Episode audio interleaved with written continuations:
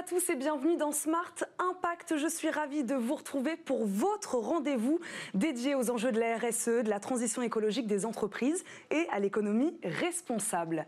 À mes côtés, comme tous les jours, Émilie Kovacs, fondatrice et rédactrice en chef du média Ecopo. Bonjour Émilie. Bonjour Eva, bonjour à tous. Ravi de vous retrouver pour un nouveau numéro de Smart Impact. Au sommaire aujourd'hui, nous parlerons assurance et impact avec Ulrike De Cohen, directrice communication marque et RSE de AXA.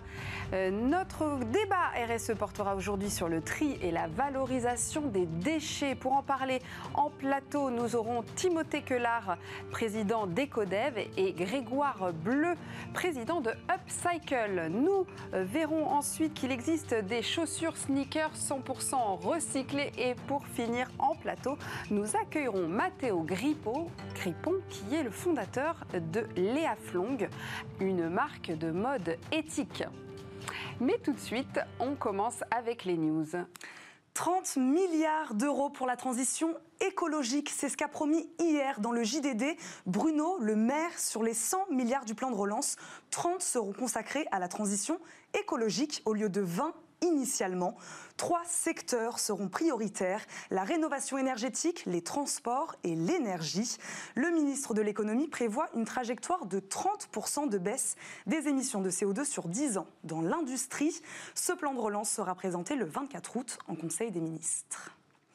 Un nouveau dispositif de prime à la conversion mis en place la semaine prochaine annonce ce week-end du ministre de la Transition, du ministère de la Transition écologique.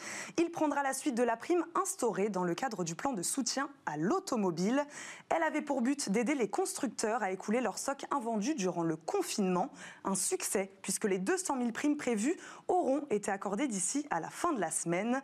Le nouveau système prévoit une aide de 2500 à 5000 euros pour l'achat d'un véhicule électrique ou hybride rechargeable. Et si c'était la fin du plastique? Quelques mois après l'interdiction des assiettes, gobelets jetables et coton-tiges en plastique, une nouvelle génération de produits à usage unique s'est imposée. Les masques, des gants, des blouses et des lingettes. Le problème du recyclage reste donc entier. La start-up Carbiolis a mis au point, en collaboration avec Novozymes, une biotech danoise spécialisée dans la production d'enzymes, une innovation qui rend le plastique 100% compostable en conditions domestiques. En 200 jours, le déchet a disparu à 90%, sans microparticules et sans toxicité, affirme la PDG. Sachet plastique, emballage de céréales ou recharge de sucre, l'entreprise travaille aujourd'hui à la validation de produits plus rigides, comme par exemple des pots de yaourt. Et c'est maintenant l'heure de notre invité du jour.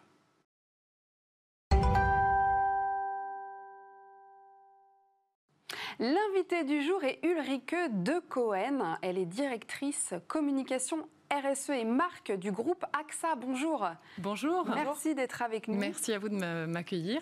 Alors, une première question peut-être sur votre titre. Vous cumulez les fonctions euh, RSE, communication, marque. C'est pas trop dur Alors, grâce, grâce à Dieu, j'ai vraiment des équipes formidables pour porter chacune de ces euh, grandes missions. Mais euh, effectivement, ce, qui les, en fait les rassemble et ce qui fait qu'il y a effectivement une mission commune à ces trois piliers, à mon sens, c'est assez simple. C'est continuer à promouvoir l'engagement de nos différentes audiences et de nos parties prenantes autour de, de la marque, de nos messages, de nos produits, de nos services, et, et, euh, et, une mission très forte sur la confiance. Et donc, de cette manière-là, ayant euh, ces trois piliers euh, qui, qui, contribuent ensemble à cette mission, c'est effectivement un formidable levier pour l'entreprise. Pourquoi c'est important pour vous de venir vous exprimer aujourd'hui sur votre engagement et votre impact environnemental en tant qu'assurance, qui est un secteur euh, souvent pointé du doigt?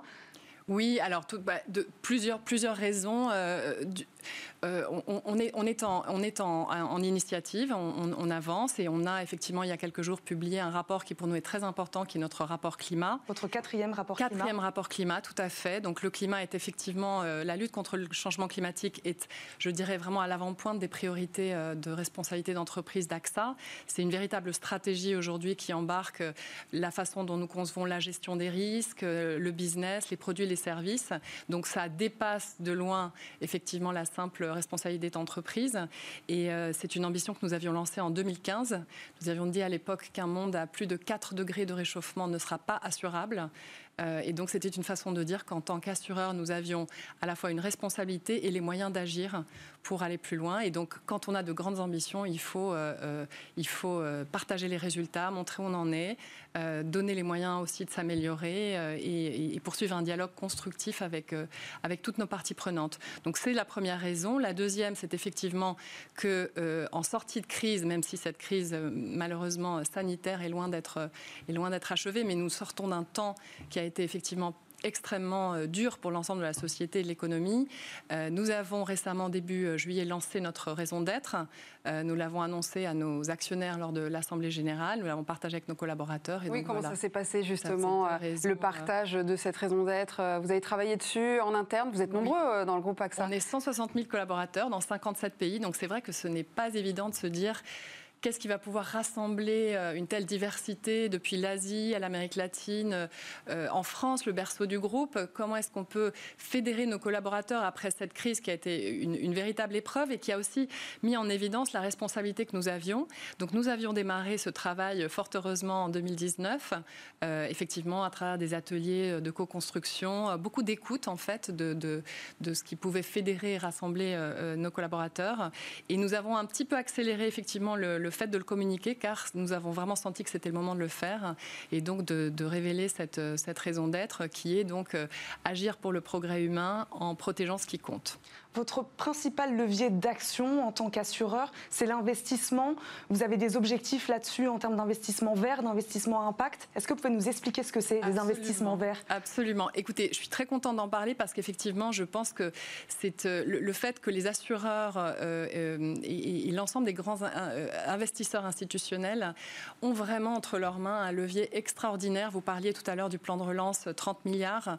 voilà, je pense qu'en tant que financeur de l'économie, c'est un rôle qui est parfois un peu méconnu. On pense d'abord à l'assureur, effectivement, protection, euh, euh, euh, sinistre et, effectivement plus dans la vie quotidienne, ce qui est évidemment essentiel. Mais pour ces grands enjeux de, lutte contre le changement climatique qui sont en réalité une véritable révolution industrielle qu'il faut que l'ensemble des acteurs euh, euh, euh, incitent. effectivement, les investissements, la possibilité de faire un choix actif sur les entreprises que nous déciderons de soutenir, les secteurs que nous allons, que nous allons poussés, et ceux, à contrario, dans lesquels nous ne voulons plus investir car nous pensons qu'ils ils impliquent des risques trop forts pour l'ensemble de nos sociétés, est effectivement un, vecteur essentiel. Alors les investissements verts, donc nous avons une, une, cible à 24 milliards en 2023, nous avions démarré à 3, puis 12, puis voilà, donc c'est effectivement une classe d'actifs qui s'élargit et qui est formidable parce qu'elle est extrêmement diverse. Donc vous avez les obligations vertes, vous avez aussi l'infrastructure, donc tout ce qui est investissement dans l'énergie renouvelable, dans euh, la, le nettoyage des eaux, euh, voilà, qui, sont effectivement des choses très très concrètes, des projets qui ont besoin de fonds aujourd'hui. Euh, vous avez l'immobilier vert, qui est effectivement une classe d'actifs euh, aussi extrêmement importante pour qu'on on parle de rénovation, mais, ce qui est important, c'est que ce qu'on construit aujourd'hui soit véritablement aux normes. Et, et, et nous avons ensuite l'investissement à impact. Donc nous avons des fonds, des fonds à impact qui sont des fonds thématiques qui disent voilà, je vais mettre tel montant sur des entreprises qui, au-delà de leur performance financière, nous avons évidemment besoin qu'elles soient performantes, mais qu'elles aient un véritable impact. Combien de, combien de, quel va être leur impact en protection des ressources naturelles, en soutien aux communautés qui sont euh, vulnérables à, à, la perte de biodiversité, par exemple? Je dis biodiversité parce que c'est le dernier fonds que nous avons lancé. Donc c'est effectivement l'ensemble de ces investissements verts. Nous avons pris l'engagement de le porter à 24 milliards d'euros euh, d'ici à 2023 où il y a une demande euh, vraiment pressante, plus dans le secteur euh, de, l'assurance en termes d'engagement RSE.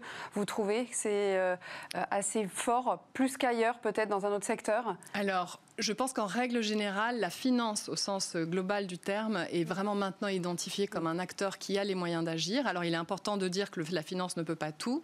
Si l'économie réelle n'engage pas une transition déterminée, nous ne pourrons pas euh, investir. Euh, je, prends l'exemple des actifs sous gestion d'AXA, hein, qui sont de 970 milliards d'euros. Ce n'est pas notre argent, je précise, c'est l'argent que nos clients à travers le monde nous confient. Et cet argent, nous voulons en faire euh, le, vraiment l'investissement le plus vertueux possible Mais si l'économie réelle ne fait pas aussi, elle, sa mue, et on parlait des secteurs de l'énergie, des transports, euh, de l'agriculture également, eh bien, euh, la finance seule ne pourra pas tout, mais elle peut effectivement aujourd'hui enclencher des mécanismes très vertueux pour lesquels nous avons aussi tout un arsenal, et ça c'est très important, de, de tiers, d'acteurs tiers qui nous donnent des certifications, des méthodologies, car tout ça a évidemment besoin d'être très transparent pour le consommateur et très euh, euh, mesuré au fur et à mesure.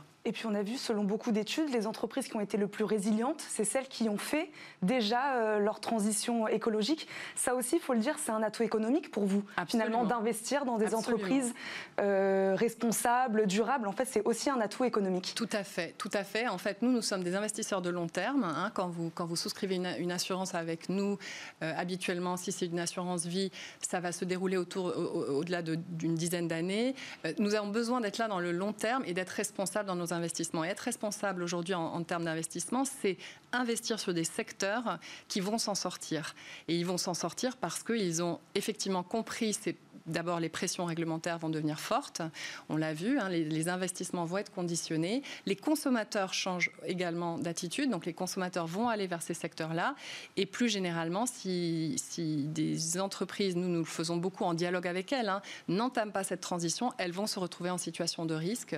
Et ça va mettre à risque des emplois, de la croissance et, et leur survie. Donc, effectivement, il y a une logique économique à cette, euh, à cette politique d'investissement responsable. Ça veut dire que vous refusez d'investir dans des euh, industries aussi, des entreprises, euh, l'industrie fossile par exemple? Est-ce que vous avez des exemples d'entreprises à laquelle vous refusez de, Alors nous, on avait, on avait été en 2015 les premiers à déclarer que nous ne voulions plus investir dans des entreprises qui tiraient un certain pourcentage de leurs revenus de l'extraction, la production de charbon.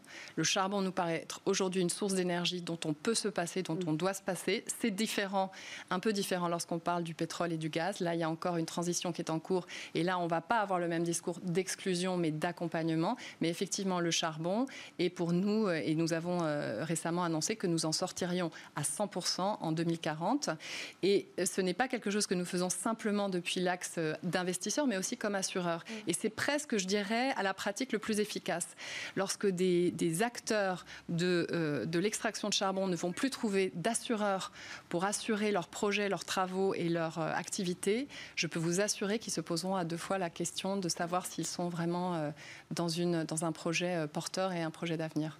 On va s'arrêter sur ces mots. Merci beaucoup, Eric Le Cohen, d'avoir été avec nous aujourd'hui. Merci. Merci beaucoup. On va maintenant passer à l'édito d'Émilie.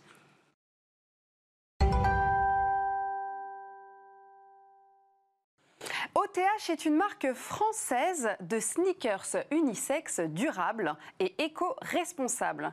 Elle s'est associée à Franc-Bourgeois, une marque de produits en cuir recyclé. Objectif proposer un modèle de sneakers entièrement fabriqué à partir de chutes de cuir issues de gants de jardin, de caoutchouc naturel, de matières synthétiques pigmentées à l'eau et de pneus recyclés. 10 gants de jardin sont nécessaires pour fabriquer une paire de sneakers OTH et en collaboration avec Franc-Bourgeois. Pour le moment, OTH ne propose pas d'alternative végane car les alternatives véganes au cuir traditionnel sont pour le moment constituées en grande majorité, voire en totalité, de dérivés de plastique.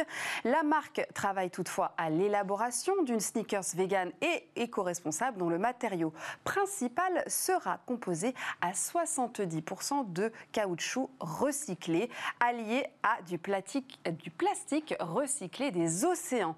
L'intérieur de la basket sera en effet entièrement réalisé à partir de plastique recyclé, tout comme les lacets. OTH ambitionne aussi de proposer une sneakers sans cuir grâce à un textile innovant, le Banana Tex, réalisé à partir de fibres de bananier Abassa des Philippines. Ce tissu est hyper résistant waterproof et biodégradable. Après deux ans d'élaboration, les premiers prototypes sont en cours de fabrication. Merci beaucoup, Émilie. C'est maintenant l'heure de notre débat responsabilité sociétale et environnementale des entreprises.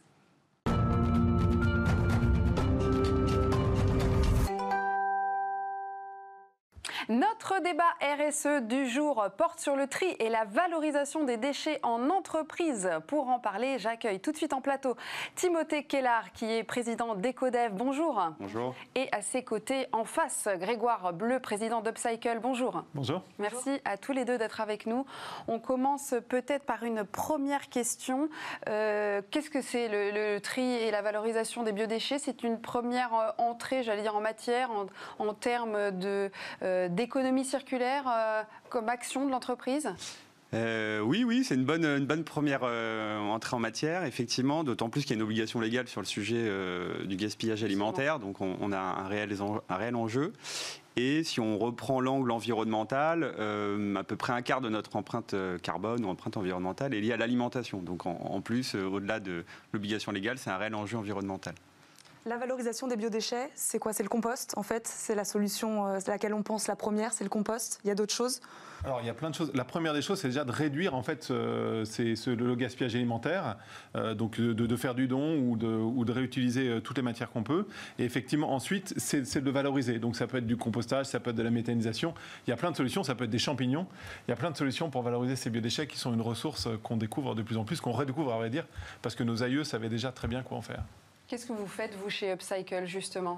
Alors, en ce moment, on développe un projet qui s'appelle le micro-compostage. Donc, en fait, on va capter, on va trier les biodéchets à la source pour pouvoir les composter sur place. Et du coup, ça va produire du compost local qui va être le point de départ de tout un tas de projets assez formidables. Dans les entreprises, du coup? Directement dans les entreprises. Euh, bientôt, une, des tours de la Défense va être équipée d'un de nos composteurs. Vous avez plus de 10 composteurs euh, disséminés dans Paris que vous ne voyez pas, plus de 20 composteurs en France qui sont directement sur le site des entreprises, de la grande distribution ou de, de sites qui sont des gros émetteurs de déchets pour qu'ils soient compostés sur place, puisque 50% d'empreinte carbone, pour faire plaisir à Timothée, euh, de, la gestion des biodéchets, c'est son transport. Donc si on ne le transporte plus, on réduit l'empreinte carbone et puis au-delà de ça, c'est moins cher pour l'exploitant. J'allais dire par où commencer dans les entreprises, c'est peut-être par déjà moins gaspiller. Ça, c'est déjà une première chose. Euh, oui, oui, clairement, effectivement. Alors, j'ai plus les chiffres en tête, mais, vous avez quasiment 40 kilos qui sont euh, jetés par an, par salarié euh, dans le monde de la restauration collective et d'entreprise. Donc vous avez un gâchis énorme et c'est visible. Donc en fait, c'est un vrai sujet de pédagogie aussi, c'est d'expliquer probablement aux collaborateurs comment peut-être mieux consommer et puis mieux valoriser ces déchets sachant que, les déchets alimentaires, c'est plus de 90% de l'eau. Donc en fait, ça n'a pas de sens aujourd'hui de dire qu'on prend des déchets qui sont de l'eau pour les amener dans un endroit comme un centre d'incinération pour les euh, finalement les, faire partir en fumée ou en vapeur. Euh, effectivement, il y, a des moyens beaucoup plus simples de valoriser sur place et éventuellement peut-être même de faire participer les collaborateurs euh, à la méthanisation ou à la valorisation de ces Comment changer justement les comportements internes aux entreprises sur ces thématiques-là? Alors il y a beaucoup de, sensibilisation qui doit être mis en œuvre euh, pour que finalement tout le monde comprenne en fait les réels enjeux. Et effectivement, il, peut y avoir des ateliers. Je sais que, Grégoire et la boîte à champignons ou Upcycle maintenant fait beaucoup d'animations autour de ces sujets de pédagogie justement pour expliquer veiller le circuit euh, euh, des déchets finalement de la, fourche, la fourchette et ensuite probablement dans le compost. Oui, expliquez-nous comment vous essayez d'impliquer, vous les collaborateurs, dans les entreprises à ces sujets-là. Alors, la première chose qu'on fait, c'est avant d'amener un composteur, on va les rencontrer déjà. Euh, et souvent, notamment les gens en cuisine, sont ravis parce qu'ils vont pouvoir valoriser leur métier. Ils disent Bah oui, je produis des déchets parce que j'ai des épluchures en fait. Et en revanche, euh, regardez par rapport à la moyenne nationale de, de, l'ADEME, il y, a assez peu de choses dans les assiettes parce que ce que je cuisine est bon. Donc, un, on va les rencontrer pour, pour valoriser ce qu'ils font. Et deux, ensuite, on met en place des choses très très pragmatiques, des tables de tri, des accompagnements au tri, euh, comment est-ce qu'on utilise un composteur. Et à la fin, ce qu'on a, c'est du compost. Donc en fait, on a, on a tout un tas de, gammes de pédagogie sur le jardinage ou sur bah, comment ramener du compost chez soi, comment arrêter de, maltraiter ces plantes vertes avec des gestes simples et des produits de base comme le compost. Qu'est-ce que vous en faites du coup de ce compost? C'est utilisé sur place? Les salariés peuvent en emporter aussi chez eux parfois? Exactement. Ce qui est fascinant avec le compost, c'est que c'est de la fertilité. Et si vous mettez, c'est une des lois naturelles, si vous mettez un gros tas de fertilité quelque part comme, comme un paquet de bonbons Haribo au milieu d'une cour de récré, bah, il y a plein de gens qui vont se jeter dessus. Et donc le compost, typiquement, les salariés, tous les passionnés de jardinage vont foncer parce qu'ils recherchent cette matière. Les associations locales d'agriculture urbaine vont foncer parce qu'elles payent une fortune au compost et en, fait en payant du camion, donc elles sont ravies d'avoir du compost sur place. Et les exploitants d'espaces verts vont pouvoir remettre leurs déchets d'espace vert et récupérer le compost plutôt que d'acheminer de manière très très compliquée du terreau. Elles vont réutiliser le compost local. Donc on voit qu'il y a toute une chaîne qui va en plus faire que les gens vont dialoguer entre le gestionnaire des espaces verts, l'usager, le restaurateur, tout ce monde-là va, dialoguer pour un peu apprendre à vivre différemment ensemble autour de valeurs de base qui sont l'écologie, le retour à la nature, l'alimentation, qui réunissent un peu tout le monde quand même. Et donc, du coup, c'est des moyens faciles de, réapprendre un peu à vivre ensemble de manière différente en entreprise. Est-ce que vous voyez une différence entre euh, les villes et peut-être les, les campagnes ou les zones moins urbaines sur l'utilisation du compost? Est-ce qu'il y a une différence? Est-ce qu'en ville, on est moins sensibilisé sur ces sujets-là? Oui, à la campagne, on se moque de moi quand je monte ce sac en disant non mais c'est quoi ce volume de compost? C'est pour ça quoi? Et effectivement, ce volume de compost c'est pour ça. Alors qu'à la campagne, il y a encore beaucoup plus cette culture. En fait, d'abord, ils, voient tout de suite qu'on n'a rien inventé, que c'est des choses qui existent depuis des milliers d'années. Ce qu'on fait, composter sur place pour réutiliser sur place.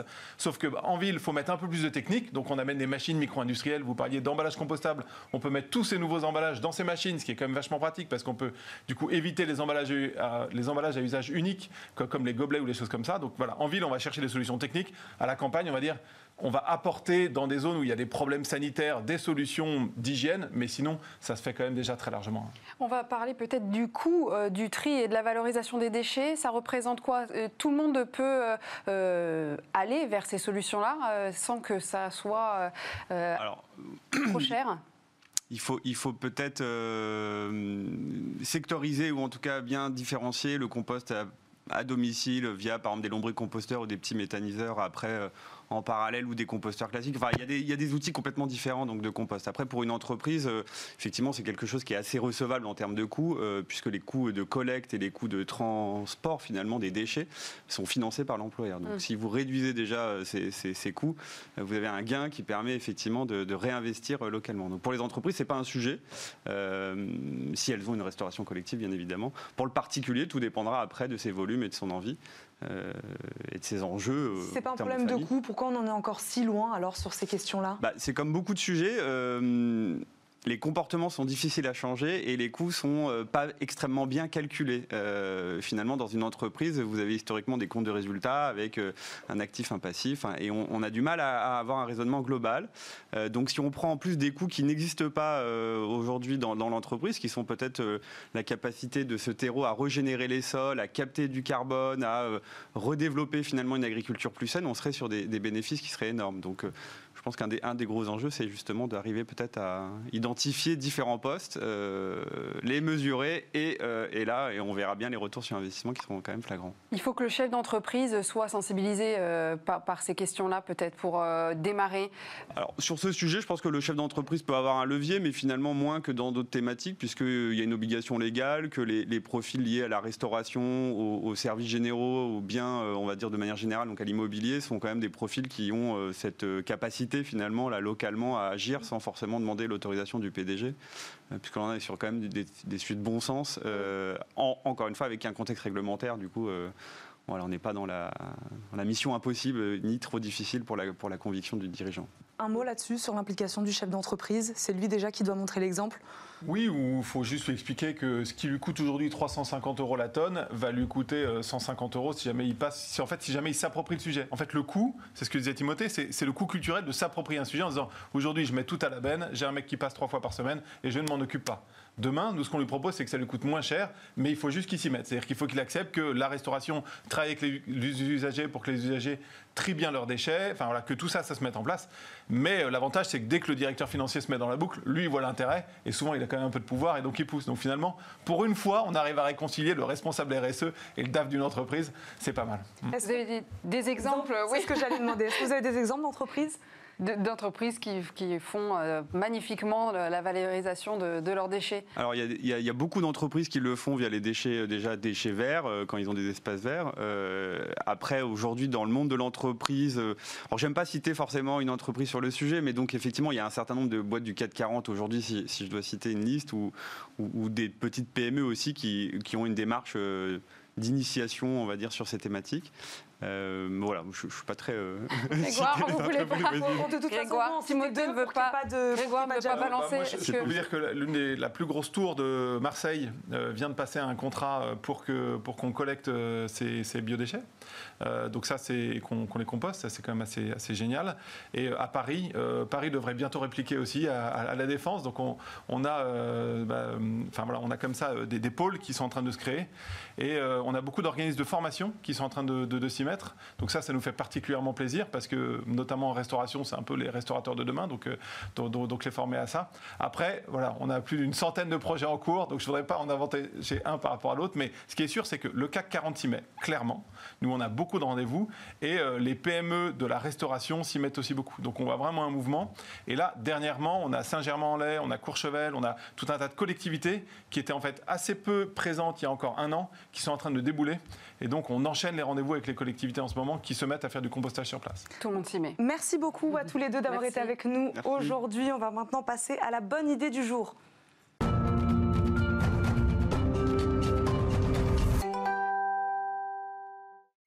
Mathéo Grippon, le fondateur de Liflong, est avec nous euh, aujourd'hui. Bonjour. Bonjour. Merci d'être avec nous. Est-ce que vous pouvez nous présenter Liflong Alors Leaflong, c'est une marque de vêtements euh, éco-responsable et personnalisable.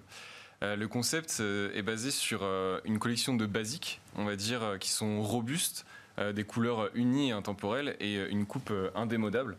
Et donc l'idée ajoutée, c'est des petites poches à boutonner sur ces vêtements. Donc c'est pour apporter en fait sa touche personnelle sur, sur bah, vêtements au quotidien. Et l'idée c'est en fait d'allonger la durée de vie des vêtements que l'on porte avec nous, puisque en fait la fast fashion, comme on l'appelle aujourd'hui, un assez gros fléau euh, sur l'industrie textile. Et euh, les, les- les marques de mode en fait euh, enchaînent les collections toutes les semaines par exemple. Et en fait on a l'impression que notre ancienne collection est démodée. Et vu qu'on a tous notre vêtements qui sont marqués à ces couleurs là à ces, ces images là ces visuels là ils finissent très rapidement dans nos placards. Et donc là l'idée c'est de faire évoluer notre style avec nous tout au long de notre vie. Et du coup basé sur des vêtements qui eux aussi tiennent dans le temps donc pour euh, éviter tout ce euh, gâchis textile qu'on a de nos jours. Ça, c'est un constat que vous avez fait, c'est un constat personnel ou c'était plutôt collectif euh, pour participer activement à la transition écologique de la société ou c'est même vous qui vous êtes dit, moi j'ai envie de m'habiller avec quelque chose qui va durer? C'était un constat à la base personnel et quand j'ai commencé à me renseigner sur le secteur, bah, je me suis rendu compte que c'était quand même très général, que l'industrie textile est vraiment très polluante euh, à tous les niveaux. Et donc en fait après la création de cette marque, en fait c'était vraiment euh, en moi le- l'envie de, de- un peu une quête de sens, d'apporter, euh, d'agir à mon niveau et, et d'être utile en fait. Et euh, au travers de la marque, donc au-delà de vendre des vêtements, des sacs ou des choses comme ça, c'est vraiment sensibiliser à notre manière de consommer et euh, de pouvoir euh, éduquer les gens justement par rapport à toute cette thématique-là. Alors du coup, la marque de fabrique, c'est des petites poches comme ça qu'on peut euh, ça. retirer? Comment ça, donc. marche? Alors il y a juste trois petits boutons qui sont ajoutés Ouais. aux vêtements. Donc l'idée c'est euh, au final si on veut plus euh, ces, ces vêtements-là, vu qu'il n'y a pas de transformation du vêtement, on peut juste découper les boutons et on se retrouve avec un vrai basique. D'accord. Et euh, donc là, c'était la première collection donc avec des tissus à motifs. Et donc maintenant, l'idée, c'est de récupérer des vieux tote bags, qui est un peu l'outil marketing par excellence que tout le monde a chez lui par dizaines et qu'on n'utilise plus. Ouais. Et donc l'idée, c'est de les récupérer, de récupérer les parties qui ne sont pas marquées et justement de proposer une personnalisation vraiment unique aux poches, donc euh, d'imprimer des visuels que l'on veut et pour pouvoir après confectionner les poches et que les gens aient vraiment leur poche unique qu'ils puissent mettre sur leur sweat, leur t-shirt, leur sac, euh, toutes les choses comme ça. Merci Mathéo Grippon d'avoir été avec nous aujourd'hui, nous avoir présenté Liflong. C'est déjà la beaucoup. fin de votre émission Smart Impact, mais on vous retrouve bien sûr très vite avec Émilie. Et oui, Eva, on vous retrouve très vite pour de nouvelles solutions et à impact. À très vite.